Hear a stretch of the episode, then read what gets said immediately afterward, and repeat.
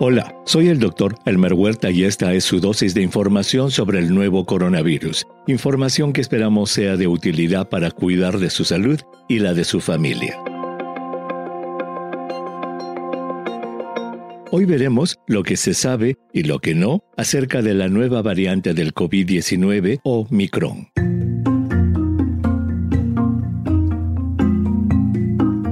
En medio de un resurgimiento de casos en Europa y el resto del planeta, y en una nerviosa espera acerca de lo que podría pasar con la pandemia, el ministro de Salud de Sudáfrica, Joe Phalala, convocó a una conferencia de prensa de emergencia la tarde del miércoles 25 de noviembre. En ella dio la noticia. Habiéndose documentado un rápido aumento de casos de COVID-19 en la región de Gauteng, en el noreste del país, el Sistema de Vigilancia Genómica Sudafricano detectó en una muestra tomada en el vecino país de Botsuana el 9 de noviembre la presencia de una nueva variante del nuevo coronavirus, a la cual se le denominó B.1.1.529. La variante, se aclaró, no es una descendiente directa de la variante Delta, sino que proviene de otra línea evolutiva del nuevo coronavirus. El hecho es que, contrastando con su respuesta en situaciones similares anteriores, la reacción de la Organización Mundial de la Salud ha sido, en esta oportunidad, extraordinariamente rápida.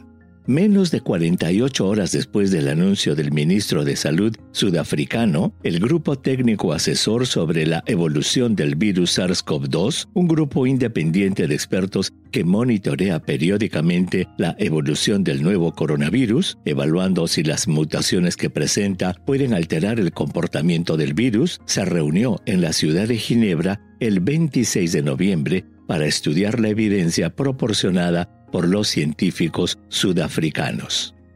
De acuerdo con la evaluación del grupo técnico, y citamos, el número de casos de COVID-19 causados por la nueva variante parece estar aumentando en casi todas las provincias de Sudáfrica, y la variante tiene una gran cantidad de mutaciones, algunas de las cuales son preocupantes. Y comparada con otras variantes de preocupación, la evidencia preliminar sugiere un mayor riesgo de reinfecciones.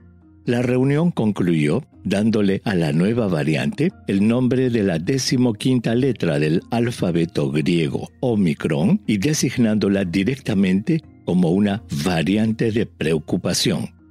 Este último hecho nos llama la atención, pues lo que se busca al encontrar una nueva variante es saber si por haber adquirido nuevas mutaciones, este nuevo virus está asociado con una o más de las siguientes características: aumento de la transmisibilidad, aumento de la virulencia que produce un cambio en la presentación clínica de la enfermedad o una disminución en la neutralización por vacunas o tratamiento por anticuerpos monoclonales. Generalmente, al descubrirse una nueva variante, la OMS la clasifica inicialmente como una variante de interés, iniciándose los estudios para demostrar su transmisibilidad, virulencia y respuesta a las vacunas, siendo catalogada recién, luego de que se demuestra que tiene algunas de esas características, como una variante de preocupación. En esta oportunidad, sin embargo, menos de 48 horas después de haberla anunciado, la OMS ha designado a la nueva variante como una de preocupación. Por otro lado, en salud pública es siempre importante conocer el contexto en donde ocurren las enfermedades. Gauteng, considerada el epicentro del brote de COVID-19 causado por la variante Ómicron, es una de las 9 regiones de Sudáfrica, teniendo la particularidad de que representa solo el 1.5% de la superficie del país, pero que alberga el 25% de la población, aproximadamente 15 millones de personas. En ella se localiza la capital Pretoria y la ciudad más poblada, Johannesburgo. El problema más grande de Sudáfrica relacionado con el COVID-19 es que, a pesar de que fue uno de los primeros países africanos en recibir vacunas de AstraZeneca, su programa de vacunación fue interrumpido el 8 de febrero al descubrirse que la vacuna era prácticamente inefectiva contra la variante beta, la primera descubierta en ese país. Desde entonces, A pesar de haberse reiniciado el programa con las vacunas de Johnson & Johnson y Pfizer, la adopción de la vacunación por la población sudafricana ha sido muy lenta, teniéndose que, en el momento de escribir este episodio, solo 23,8% de la población cuenta con la vacunación completa, no teniendo Sudáfrica hasta el momento un programa de dosis de refuerzo.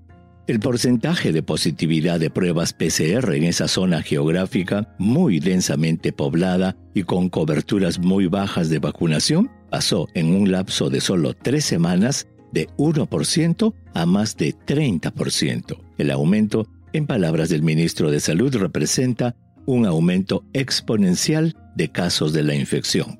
Comparada con la variante original de Wuhan, Ómicron tiene más de 30 mutaciones, 10 de ellas en la zona de la espiga, la parte que el virus usa para ingresar a las células y contra la cual están dirigidos los anticuerpos neutralizantes formados en respuesta a la vacuna o la infección natural. Como comparación, la variante Delta tiene 10 mutaciones, 3 de las cuales se encuentran en la espiga. Las mutaciones de Ómicron han sido encontradas ya en Alfa, Delta y Lambda. La identificación de Ómicron ha despertado la alerta de las autoridades de salud pública en todo el planeta. La vigilancia genómica ya ha identificado casos en Bélgica, Reino Unido, Hong Kong, Alemania, Italia, Israel y Canadá. Los expertos no descartan que las restricciones de vuelos provenientes de países africanos hayan sido ordenadas muy tarde y que Ómicron ya se encuentra en muchos países del mundo. Para muchos, la aparición de esta variante es un signo de la inequidad en la distribución de vacunas. Entre los 8 países que han sido objeto de restricciones de viaje por Estados Unidos, ninguno ha vacunado ni siquiera a 1/3 de su población, y en Malawi la tasa de inmunización es de un solo dígito. Sin duda, es necesario un nuevo enfoque en la distribución de vacunas en los países económicamente menos favorecidos. Como se mencionó en episodios previos, este era el problema que se temía que podía suceder: la formación de nuevas variantes por la falta de vacunación en los países de bajos ingresos económicos. Nosotros pensamos que el hallazgo de Ómicron no debe despertar el pánico en la población, sino más bien ponerla en alerta a las noticias provenientes de medios confiables como CNN. No todas las mutaciones que adquieren los virus son para hacerlos más virulentos y que puedan causar enfermedades más graves. Y para los que piensan que esta nueva variante nos devolverá al inicio de la pandemia, les decimos que no. Estamos en un momento diferente. Ya gran parte de la población en América Latina y Estados Unidos está inmunizada con vacunas que han demostrado proteger contra la enfermedad grave y la muerte, y disponemos de medicamentos como los antivirales orales que podrían estar disponibles muy pronto. Por otro lado, los fabricantes de vacunas Pfizer y Moderna ya han anunciado que están trabajando en versiones mejoradas de su vacuna más adaptadas a la nueva variante. Lo más importante es que ya, casi 2 años después de iniciada la pandemia, sabemos muy bien que el contagio del virus se hace predominantemente a través de los aerosoles, gotitas microscópicas de secreciones que se despiden de las vías respiratorias al hablar, gritar o cantar. Es por eso que, a pesar de que ya estamos cansados de la situación, es necesario entender que estamos aún atravesando una pandemia de futuro incierto y que lo único que podemos controlar es nuestra actitud con respecto a la prevención.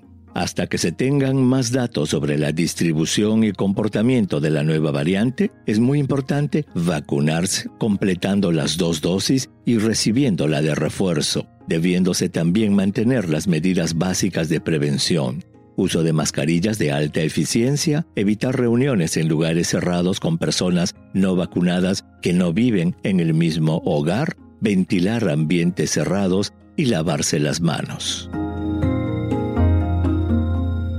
Envíeme sus preguntas por Twitter. Intentaremos responderlas en nuestros próximos episodios. Pueden encontrarme en @Dr. Huerta. Y si cree que este podcast es útil, asegúrese de suscribirse para obtener el último episodio en su cuenta y ayude a otros a encontrarlo calificándolo y revisándolo en su aplicación de podcast favorita. Y para obtener la información más actualizada, siempre puede dirigirse a cnnespañol.com. Gracias por su atención. Chao.